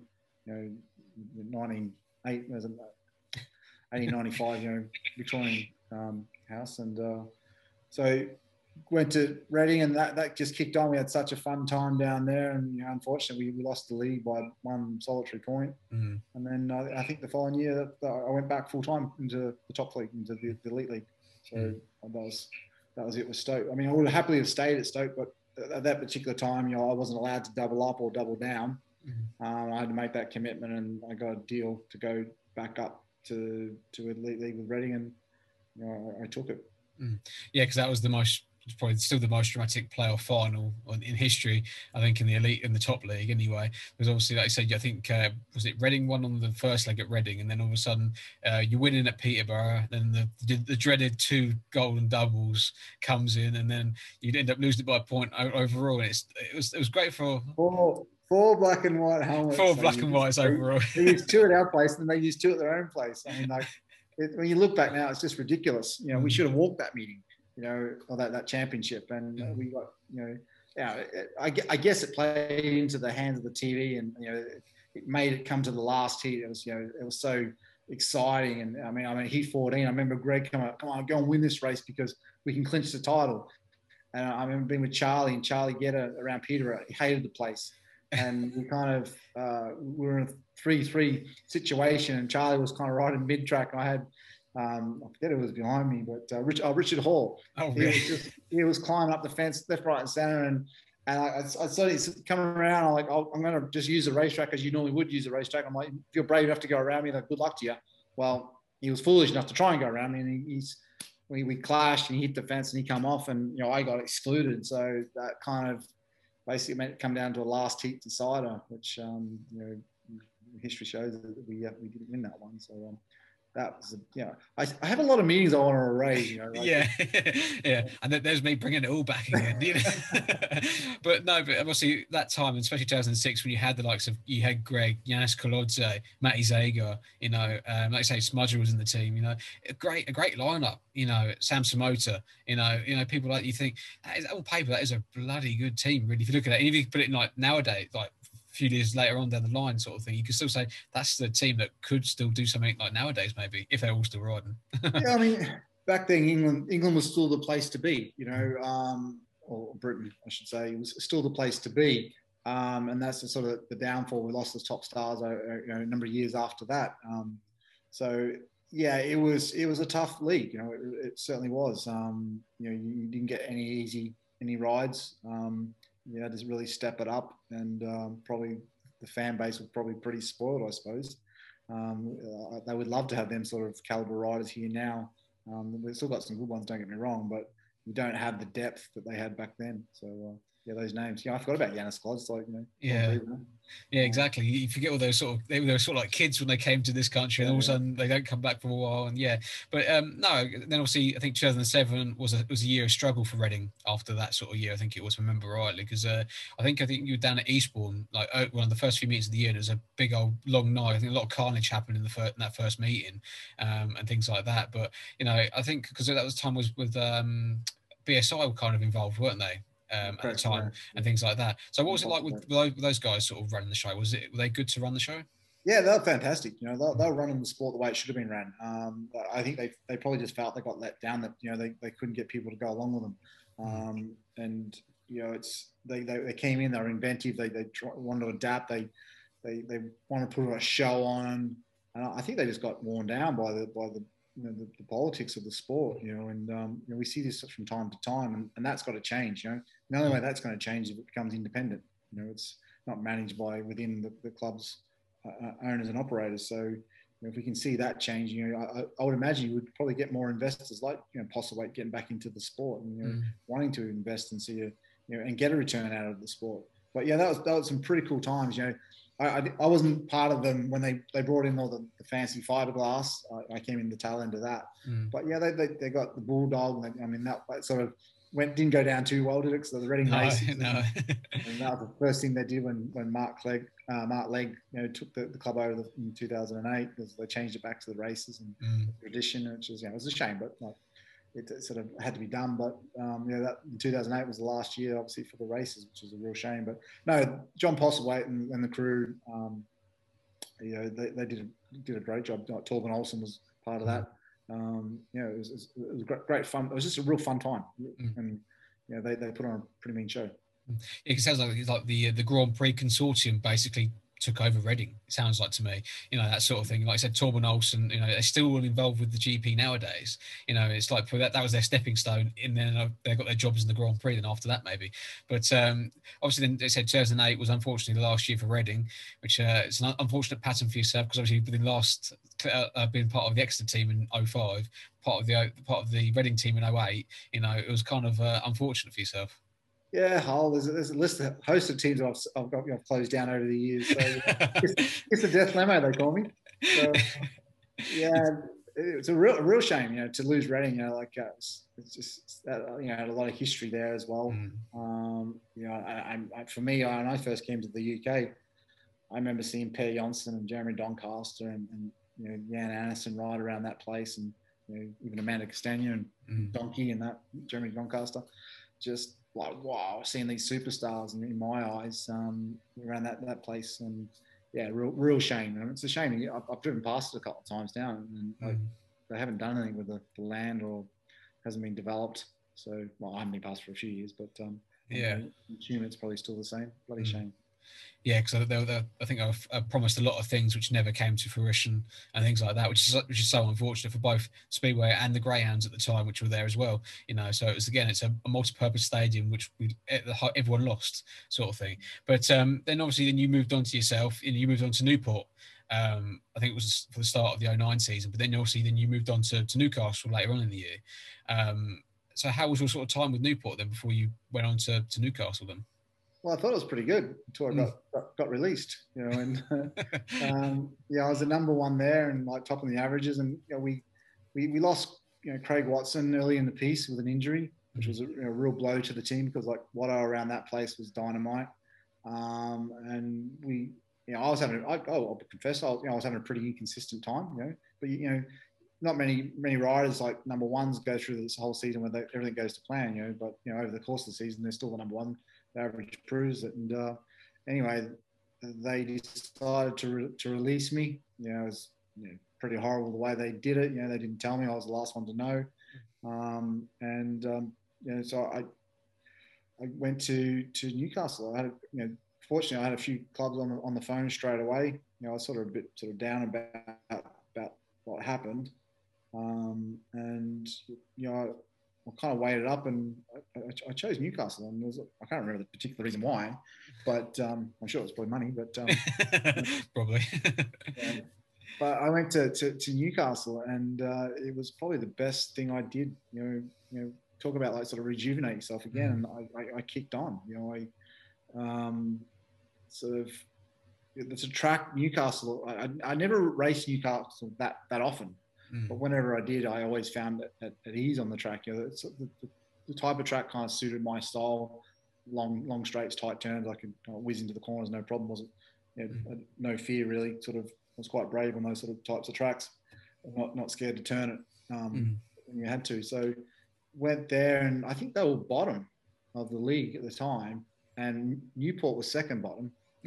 and by the end of the season, Newport were bottom, and we we we came third. Mm. So uh, it was kind of like I think I went back there and I, I, maxed out home and away against Newport. So it was kind of like, yeah, have, have some of that, guys. Yeah, sort of rub salt in the wound, sort of thing. You know, thinking that this yeah. is what you've missed out on, sort of thing. But then obviously you spent with Newcastle for quite a few years till till 2012, um, picking up. I think uh, was it second place after the. the uh, lose to Edinburgh in the playoff final, I think in one year as well, wasn't it? And then uh, what was it? Also Premier Trophy and also the Premier Shield you picked up in your time with Newcastle. So it was quite quite a successful time you had there. Yeah, I think we won about four major trophies in, in the time I was there. Um, yeah, it was ironic. We, we won the, the, home and away league, and that's when they brought those the playoffs in. Mm. Um, so it was just typical. Yeah, and then we went to Edinburgh on a very rainy night, and uh, we actually we we over the, the, two legs we drew. Mm. and the first time that we had ever been staged in the UK at the, the Golden Heats. Oh, yeah. Uh, I don't know if you're aware of them, but like mm. if you're on an aggregate final, if you, you, you level it, you draw, you go to the Golden Heats. And it'd been raining, it'd been raining at Edinburgh pretty much the whole meeting. and um, I, I, remember going ballistic. People must have thought I was a psychopath, but um, I, I, was pretty much trying to get the meeting called off. You know, a couple of reasons. You know, obviously I wanted to win, and yeah. we, we, could get two more paychecks. You know, so, and uh, they carried on. And I remember the referee Dave Robinson come down. He's like, "What, what, what rain? What rain?" It's just like it was just. Hang on. you know, I was like, "Mate, you need to get your glasses fixed or, or wipe them." Yeah. Um, and we, we did these golden heats, and I, I remember going out with René Bach, and I we I, I was last, and I managed to get past Ryan Fisher, and René was in front, and I'm like, we've got it, we're going to win the league, you mm. beauty. Last corner, René got tired, Matt, Matty asked him, you know, on the line, and then we unfortunately we didn't have any backup, so it was game over. Mm. Um, Edinburgh won the league that year, and it was, it was pretty pretty hard. Another one, bit of pill to swallow. Yeah. But uh, like I said, we had we, we run run quite good. You know, we had René Bach and um, Kenni Larsen. Mm. When I when I went to Newcastle, I remember going and I like uh, I, I, remember coming back and I'm like thinking, like, seeing these two kids, and I'm like, boy, these kids have got a future. Mm. Um, they're only young Danish kids that's come over and, and they were brave as like ten men and just fast, super fast. So I had to step it up to keep up keep up with these young kids, you know, because I'm at the tail end of my career and these these mm. are just starting. So we had a pretty cool time there. We to try and make Heat 15, you couldn't drop a point during a meet. You dropped a point, you were out. You weren't getting Heat 15. So it was a pretty intense time. A great bunch of rivalry. Um, yeah, I, I, think they thought I was I was pretty dark on them, pretty hard on them. But I think well, look back now, I was actually trying to help them. But mm-hmm. you know, it's uh, they, they you know, young kids look in a different sort of way. But yeah, we had a really good good couple of seasons up there, quite successful, and then. Um, yeah, unfortunately, 2012 was my last season, and um, uh, I was pretty gutted. I've never been so gutted to be uh, released and not uh, join rejoin the team. Mm-hmm. You know, mm. and I think when they, you know, Daryl Illingsworth told me probably in December, he kept me hanging until December, um, which pretty much all the other teams were sort of built. And it was just like, we're, we're letting you go. I was like, you, you what? You know, like you never once gave me any indication that he was going to let me go. Mm. Um, so yeah, I, I, was pretty cut by that, to be quite honest. Uh, so I thought I was going to see my career out at Newcastle. Um, and uh, but I, I, really, you know, apart from that, you know, I, I, really enjoyed my time there. It's one of one of my sort of fondest memories in the sport, being back up in the, the northeast because I, I, started up there, obviously. Mm. And then um, yeah, so that was pretty cool yeah, and obviously, like so, you have, you have these young kids snapping at your ankles, sort of thing. You know, trying to keep you on your game as well. You know, obviously brings yourself and makes you want to be hungry to go. Yeah, I can beat these kids. These kids don't know how to beat me yet, sort of thing. You know, and that sort of thing. But unfortunately, those guys didn't have quite fulfill their potential in the end. But you know, it's still because obviously I think at that time the Danish under twenty one team was one of the strongest in the world. I think you had uh, Peter Kildemand come through that sort of time as well, and and a few other young kids. So again, Denmark was on the up at that point as well. Yeah, I remember Peter Kildemand came out for work and then he was like so stylish. You know, I mean, we got to sign him last year at Belle Vue and we didn't get the chance to see him because of the pandemic. But he was so like flamboyant. And I remember when they come to Workington came to Newcastle, and I think I, I maxed out my four heats, and Kenni and, and René got beaten by Kildemand. And George English, team manager, goes, I think we might let Kenni and René take heat 15 if you don't mind. And I'm like, let him go for it. You know, like, PK was on fire, and um, I, I, actually wanted to watch that race between them guys. And I think yeah. PK won the race. Um, but yeah, it was it was pretty cool. It's just, I mean, it's a fun, good good time when you see that that, that sort of vibrancy and the competitiveness, you know, and um, in in that side. But like I said, I was at the end of my career, kind of like I was could, appreciate mm. you know, the, the, sport a bit more, I guess. But uh, yeah, that was that was pretty cool. Yeah, and obviously after to say, unfortunately being released by Newcastle, uh, by the sounds of it, they're probably trying to keep you, keep you, keep you, to try and fit you in with the points limit, maybe. And all of a sudden, because they want to keep these other young kids, maybe it's just the case of that, you know, maybe they had to let them go, unfortunately, because obviously they wanted to obviously have those previous seasons where you had so much success. You know, they probably wanted to keep you, but again, it's just the numbers game that probably just pushed you out a little bit. Yeah, numbers, finance, whatever, what could have mm-hmm. been. Um, you know, obviously, their, their bills were getting stacking up, obviously, because they, you know, brought a young team in. They're all improved, I guess, and you know, the, those boys wanted more money, I guess. So they, they went they went in that direction, which is fine. Mm. Um, you know, it's, it's, that's the nature of the beast. Um, but yeah, so that, that was my, my time there done. Um, and then I think I, I, went back obviously home uh, to Aussie. Uh, I think I raced. I know that year before was my last Australian Championship. I did. I, I broke my back. So mm. yeah. So yeah, I had a season coming back from broken back. I don't know if that played on it, but I don't think it did. But it's um, it was a tough time, you know, physically on my body. Obviously, again in 2012, before we moved to 2013, was that you managed to win the Victorian State Championship as well in that year, um, which was I think the third time that you won it. Um, so it must have obviously felt good to you leading up to that sort of year with, with Newcastle, you know, win a, another state championship. Yeah, I went I went home um, uh, early, basically. Um, Leigh Adams had a serious accident, um, you know, practicing for a, desert race and yeah, and sort of in a wheelchair. So we had a um, sort of a benefit meeting for, for Leigh. So I, I, I went home really just to see family, and um, I did that meeting. Uh, and a, a, couple of weeks later, the state championships was at Mildura, and they asked me if I'd, I'd, do the meeting, and I was like, I've got a bike here, you know, I've already sort of brought some gear home to do, do Leigh's match, so I might, might as well have a crack at it. Mm. And uh, yeah, I won that one. And so that was you know a big. I, I didn't ride many state championships because the, the money was never any that, that good. And when the Grand Prix coming, you didn't need it to qualify for the Australian Championships, or the, the system had changed. Mm. So I, I, didn't really race too many state championships for you know the last ten years. So I think my first one was like '93, and my mm. last one in 2012. So there's a bit of a gap between the first. And, you know, I won a couple, well, one in between, and Mm. Yeah, so that, that, was, that was fun. That was an enjoyable time because I also got to race in front of you know my nieces and my nephews, which I, I hadn't done before. Um, you know, apart from the Australian Championship, mm. which I had a broken back. Yeah, it's obviously nice to race in front of family to show them what, that you can do it and what you are capable of doing, you know, things like that. But obviously, came back to England in 2013. Um, I don't know whether or not you started the season or not, but you ended up riding for Plymouth, I think it was in, in that season. Um, and at least getting some sort of rides in, but maybe not quite enjoying it as much as you did the previous year.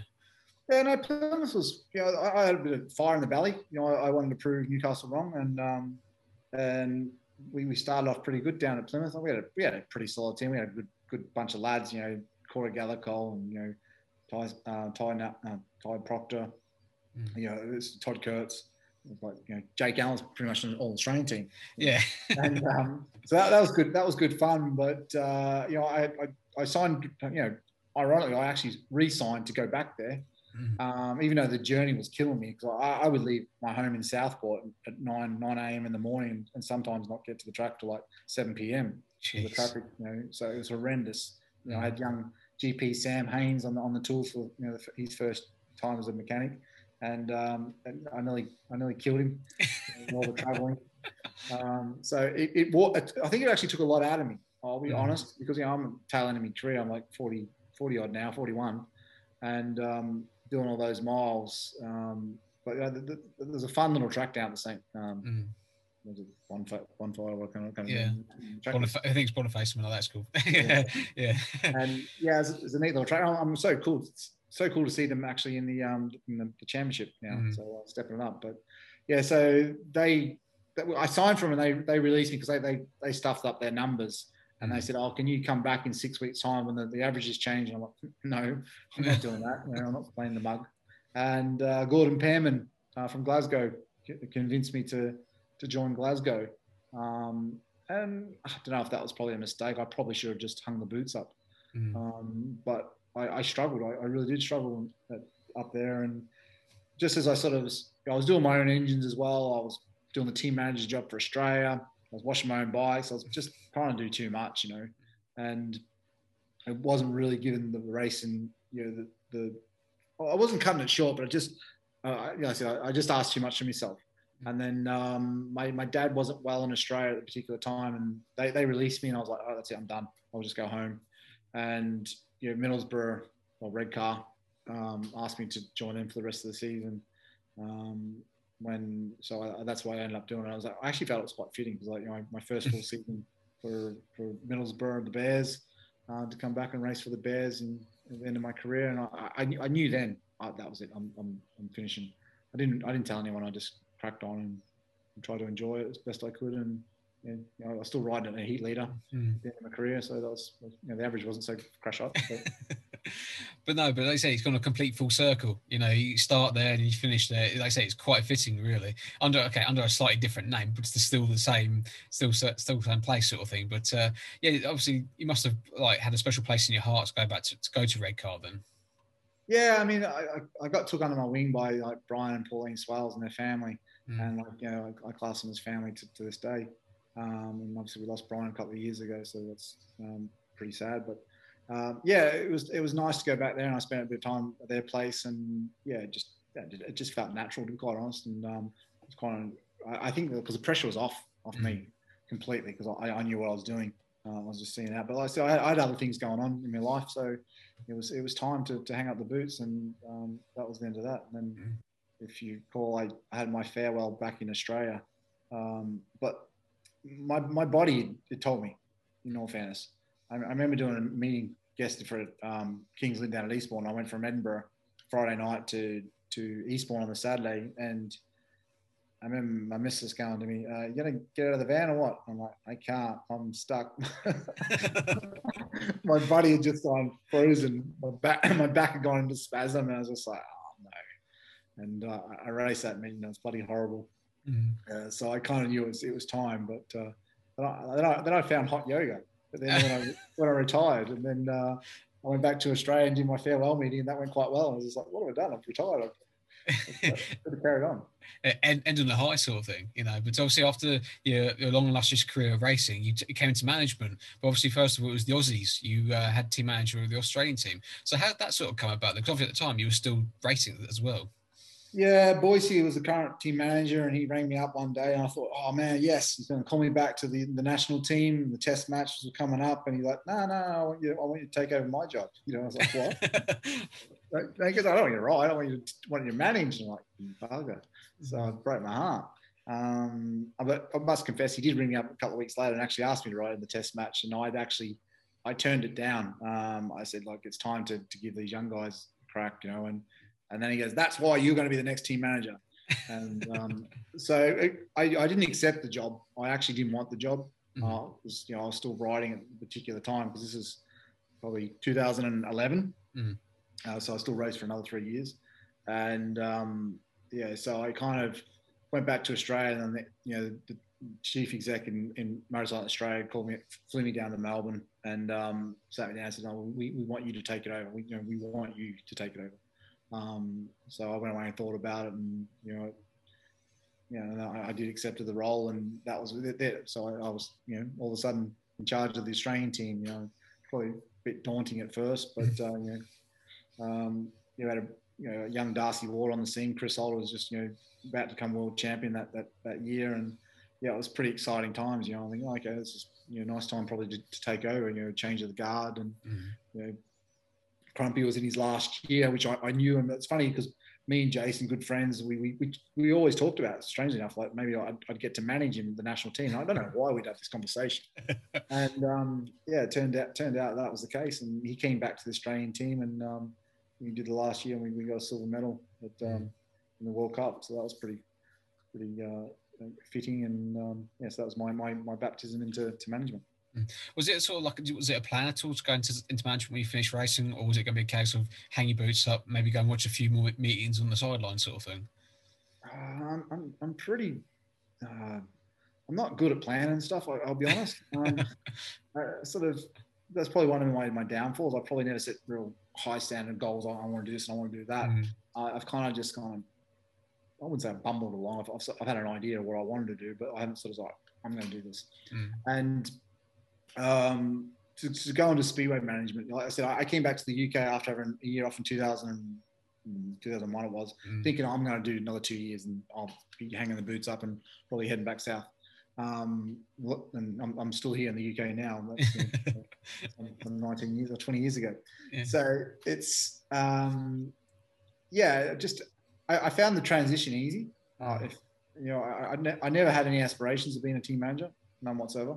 Um, but I, I, felt that, you know, I, I have a position, I have some experience that I can actually, you know, help these young guys. I may have not been the, the Leigh Adamses or the Craig Boyce, Todd Bushes, Ryan Sullivan's, you know, Jason Crumps uh, in my career, uh, but I rubbed shoulders with them enough and competed against a lot of successful riders and, and world champions, and probably realized why I didn't succeed and and, and made mistakes. Mm-hmm. And I had that experience, and I, I think I, I I have the ability that I can actually talk to the riders now and put them at ease. And I think probably sometimes they're being told by a former world champion or someone had done that, did this. It's a different kind of pressure. It's a different sort of um, uh, I'm not sure the word, but how, how you sort of portray or come across. Mm-hmm. You, know, you, you, have a bit more of a rapport. Mm-hmm. You know, there's more of a respecting that grows. It's just, you know, you don't, you don't expect you know a former world champion you expect to have respect but you've mm. got to earn the respect um, and because like some of the riders that come through now when i look at their birth certificates on their their licenses like they weren't even born you know when i started and so yeah it's a different different breed and you know that, that's kind of yeah I, I, guess i hadn't done too bad at it because i'm mm. you know, i'm 10 years in now as the national manager um, and if i was not very good at it i guess i would have been long gone Mm. But also, I think also because the World Cup's no longer with us, it's the Speedway of Nations and things like that. Does it make it tougher then for you to, to pick three Australians to take the spots?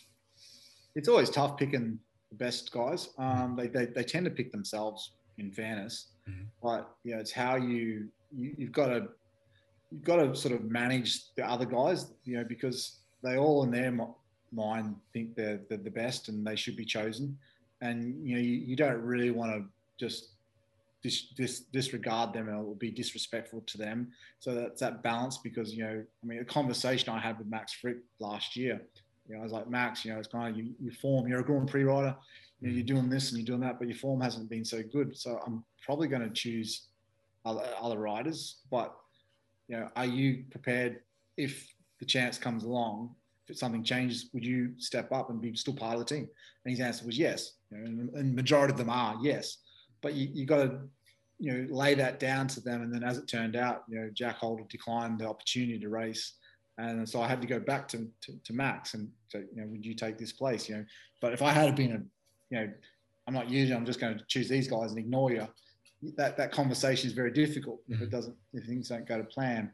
And I'd like to think that I have that rapport with the riders that you know I'm pretty open and honest with them and and my decisions is is based on form, and I, I can back it up uh, in my decisions. And I'd, I'd, like to think they do respect me for that. Um, I mean, I'll never know, um, but you know, we've got to get the results on the board, and you know, it's it's always tough making those those the, the, the final decision because you're like, you know, like, like I've had Chris Holder has been probably the most successful Australian rider for, for, a number of years, and to, to leave Chris out of the World Cup, you know, the Speedway Nations, that's a big shout. You know, it's it's it's not the nicest decision to make, um, but you know you've got to make these decisions. Yeah, I can imagine it's quite a headache, you know, for you nowadays and that sort of thing. But the well, I must admit, the, the most successful sort of Australian really at the moment, other than obviously Jason Doyle and Max obviously being the Grand Prix, is Jaimon Lidsey. Um, you know, sort of come out of uh, rapidly sort of like nowhere over the last few years, obviously, and then winning the World Under 21s last year. You know, that must be good for yourself, thinking that yes, we've got another Australian coming through with great potential to be in the World Championship.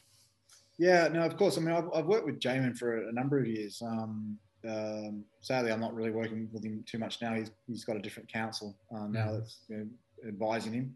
Um, but yeah, like, so he, he was living with us here in the UK. Um, and we, we talked about the under 21s, you know, being the world champion four, four years ago and mm. sort of had a bit of a roadmap for that. Um, you know, I had Max Fricke live with us as well. The year he, he won it uh, or not the year, the year I can't remember. He was living with us anyway. Yeah. For the year before he won it.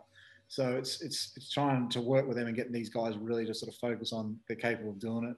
Um, but yeah, no, Jaimon, you know, like last year was a revolution in, Speedway. Mm. He obviously won the under 21 championship. Uh, it wasn't given to him. You know, it was a track probably he's pretty good on, but it was, it was, it was cutting up pretty rough for the, the weather they had in the build up. So mm. conditions weren't really to his, his liking and he overcome them. Um, and you know what he did in the extra league last year.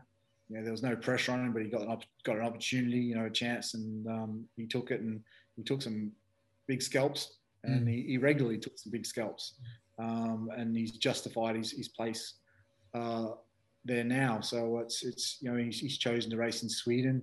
He's been ambitious. He wants to race against the best guys. It's not the advice I would have given him. Mm. Um, well, I did give him, but he's, he's, he's chose, like I said, a different counsel to go a different, different route. Mm. And, uh, you know, I hope that works out for him. But, um, you know, yeah, I, he's, you know, he's, he's a father now, so he's got, he's got a few oh. more extra challenges, you know, and, um, but I'm sure, I'm sure he's capable of, you know, going on. Um, but I'll be, you know, be, you know, good to watch. But like I said, yeah, we had a test match planned um, last year in Toruń, the start in the end of March, and he was going to be at the bottom end of that. So you know, he's, at, he's at that level. Mm. Yeah, very much so. Because like I say, the extra league, he he done well, stormed it towards the end of the year and things like that. And of course, that's when it all built up to 21 final and things like that. So that's great for him. And obviously, he's one to watch for the next like 10 years hope hopefully um, and things like that but how did you manage to land sort of like the Belle Vue job then you know obviously being team manager of australia then retiring and then obviously you came into the team manager role at Belle Vue yeah, it's a lot of attraction, isn't it? So it's yeah. depending where you are. Yeah, I, I, remember being in Toruń uh, for the Grand Prix, and I, I, was talking to Chris Morton and Dave Gordon, and um, they were just talking about you know the new stadium, what they, they had plans or visions of doing this, and it was just you know obviously I'd, i had been writing um, for them at, at, you know a couple of years before, mm. and uh, just got chat and, and I said Chris was like, what are, you, what are you doing next year? And I said, oh, I'll just between me and you, I haven't announced it, but I'm, I'm going to retire. I'm, I'm done. And they, I just remember Dave Gordon and Chris Morton looked at each other and rolled their eyes. And they're like, so you're not riding next year? I'm like, no. And that was kind of, that was the nod. And then uh, I, I hooked up with them for a meeting. And then that's, that's kind of how it all came about. It was sort of evolved from, from Toruń, from a conversation in Toruń.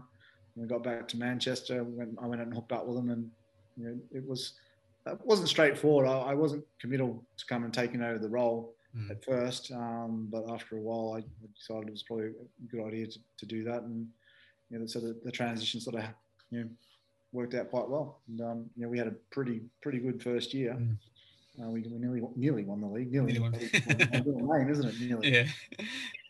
And um, yeah, so that was that, the old stadium. So we mm. turned like I, I remember my my concept. So I'd race in, with these boys and this, this, this team, not boys, the men with these guys, the team, and um, I, I, when I when they asked me to manage them, I'm like thinking, I, I know I, I, can turn this around, no problem. I, I know what we, can do. So we had, uh, you know, the the guys hadn't been, been, performing very well, and like I said, we, we nearly won the league mm. in, in 12 months. So that was, that was pretty, pretty amazing yeah, he managed to turn the whole Belle Vue's fortunes completely, the complete U-turn because I think obviously um, the one and only time I ever went to watch at Kirky Lane was the playoffs when you guys were there, and it was when the match got abandoned. I think it was because the rain came down.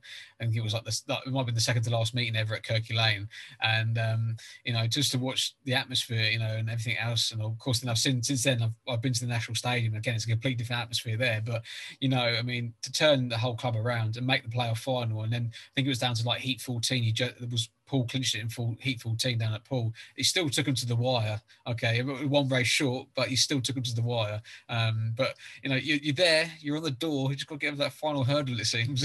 yeah. Well, that that was known as the, the Goggle Gate final, wasn't it? I don't know if yeah. you're aware of that. When um, Kyle Newman um, threw his you know, threw his goggles off because he couldn't get his lens in or something, mm. and um, like I went to the referee, I'm like, you know, isn't that like you know not allowed? You know, you can't do that. And he's like, no, no, no, no. I'm like, you sure? There's, there's something in the rule book saying you know you must wear you know safety protection. No, no, no, no. And, and anyway, it all, all, kind of escalated um, because the referee kind of said he, did not, he didn't know anything about it after, and um, so the, there's some very heated words were exchanged at the end of the meeting, which I, I kind of got in trouble with. And um, um, bless Chris Morton, he didn't want to follow it up, but me and Dave Gordon was like, no, we've got to we've got to milk this. So we went down to Poole. We put out a press statement and basically it's going to be investigated. And we had we had Poole rattled, mate. They were down there like, oh, goggles, goggles, goggles. and we lost by two points, so or a point or whatever. Yeah. And Midlow, I remember Midlow. I was actually staying with Midlow, and he rang me up on that that on the way down there, and he absolutely just you know, blasted me. If you want to win that way, you know, dirty tricks, da da da, you know, we'll, we'll start like that and try and get those points taken off us. Oh, you can have it, you can have it. anyway, we or they won by two points, and at that particular point, they still didn't know if this this was going to be reviewed and it could have had to be replayed.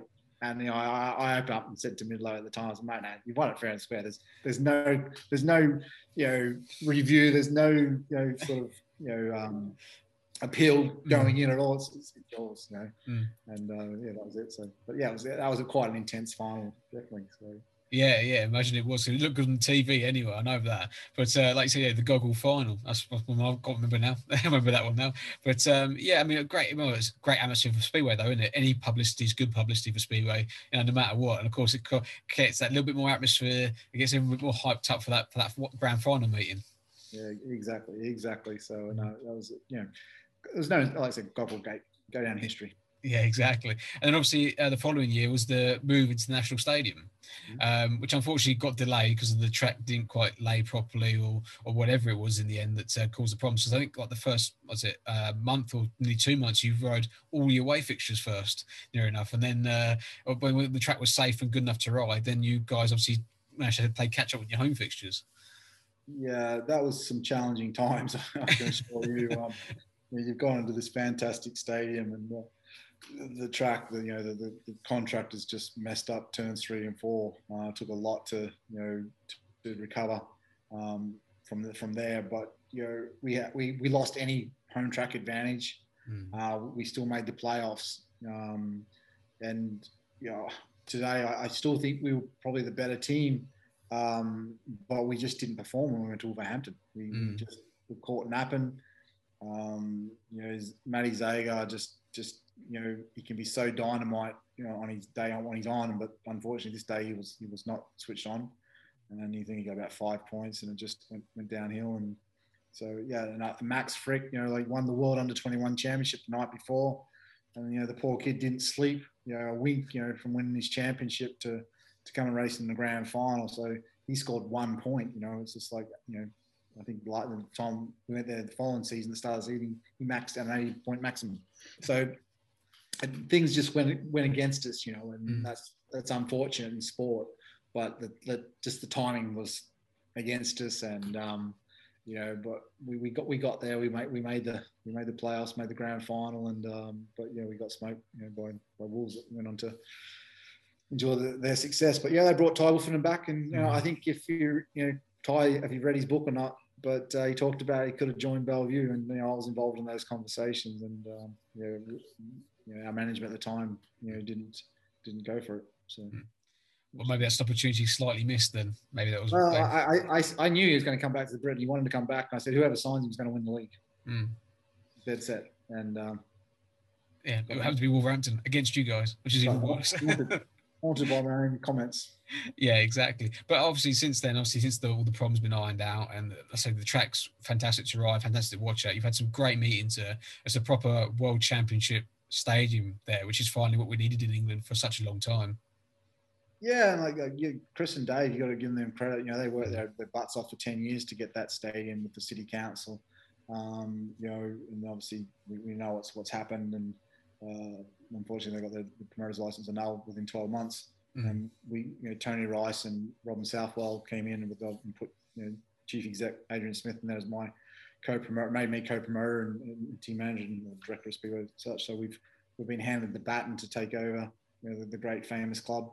Um, you know, it's like the jewel, like I said, it's the jewel in the crown of uh, British Speedway. But boy, it's it's hard work keeping that that that business afloat, that that track. So we have so many challenges, and it, like we work so hard to to get you know you know keep it running and then and keep it you, know the track you know in prime. We have Andy Meredith does a great job of the track, and you know we we, invest still a lot into that that track, and then you know it could easily be let gone. You know, you know, you look at sort of Leicester, that's a pretty new stadium, and that's not the best racetrack. It sort of goes goes pretty pretty rough and ready at times.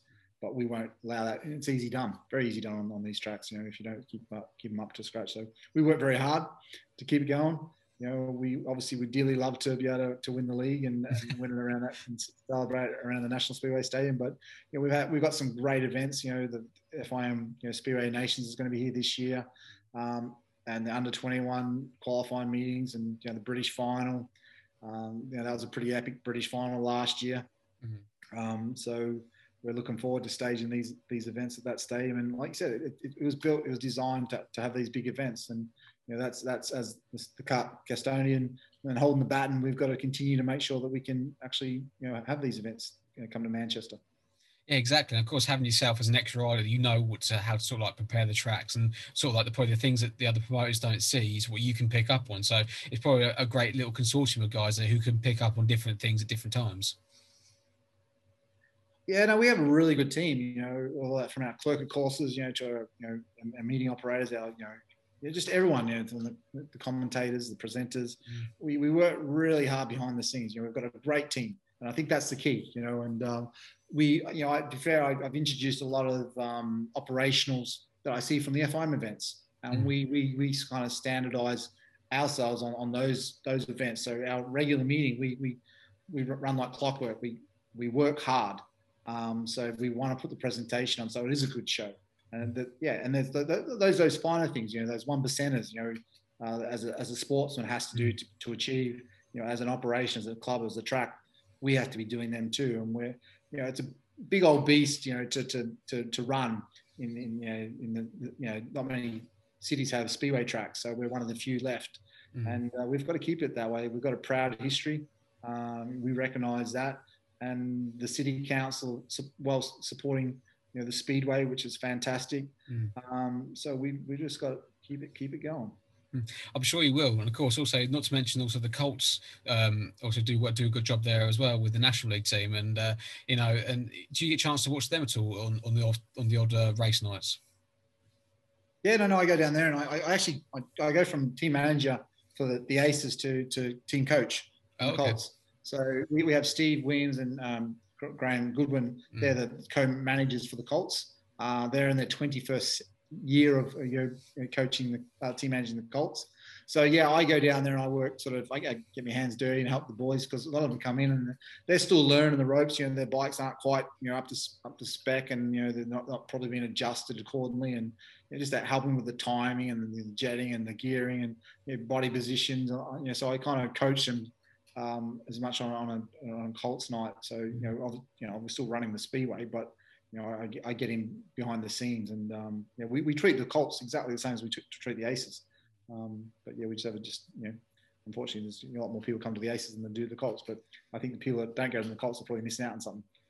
Yeah, because National League racing is fantastic to watch around there, and I mean, uh, Steve and, and, the crew there are fantastic. They've always been good to me whenever I've ridden there or been there. You know, they're great guys. So, um, but if yeah, because don't you only have like the main grandstand open for the for the Colts? You don't have the whole stadium open. Yeah, obviously because the security comes at a massive cost, mm. um, and with the numbers, we can cater for everyone in the, in the, the main grandstand. So the south stand we, we, we keep shut. I mean, it'd be, be great if we were getting the numbers mm. and we mm. can open up the the South Stand because uh, I, I have never actually watched a race from the South Stand because it's closed for the, the Colts yeah. and, and the Aces. I'm busy. so from what I'm hearing, the, the, the, people that watch from the South Stand think it's just fantastic. I mean, I've, I've stood up there and seen it, and I've looked, you know, see from the, the spectacle what, what it would look like, but I've never actually seen a race from there. So mm-hmm. um, I'll have to do that one day. But yeah, it's, it's, so that's what we do. That's the reason why it's just trying to make it cost effective mm. to run the stadium because obviously we, we run under the, the green code of stadiums mm. and safety uh, guidance. So it's we, have got to do everything right um, and run by the guidelines. Mm, yeah, hundred percent. I mean, but it's a, it's a great atmosphere. No matter what you watch, the National League or or the top league or anything like that, any or World Championships, it's a great atmosphere. It's a great track. You know, I can't speak hard of it myself. You know, I say ridden it, watch it. You know, it's been great, and obviously I've mechanic there as well. So the facilities are everywhere, fantastic. Yeah, no, exactly. I mean, like you know, obviously you see young Dan Bewley, track record holder, all around that place. It's, it's it's fantastic. So yeah, it's just a spectacle. Yeah, exactly. I think I was there also one night when I think the track record went like three times, and then at the end I think it was like Niels-Kristian Iversen had it for for quite a while and things like that. And you think, bloody hell, these guys are really going for it. And I think it was like a Sunday afternoon meeting as well. It wasn't exactly like a, a, a night meeting either. yeah, yeah, yeah, track was yeah, pretty grippy that day. Yeah, exactly. But um, must round it up tonight, Mark. Thank you for your time. Much appreciated. It. Hopefully you've enjoyed it. It's been a bit different. Something uh, you know can talk about uh, to everyone, you know that sort of thing.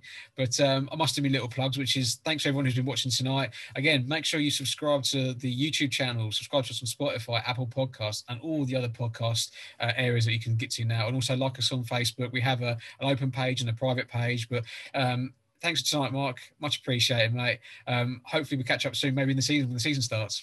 No worries, mate. Enjoyed it. Yeah, good. I'm glad to hear that, mate. Take care, mate.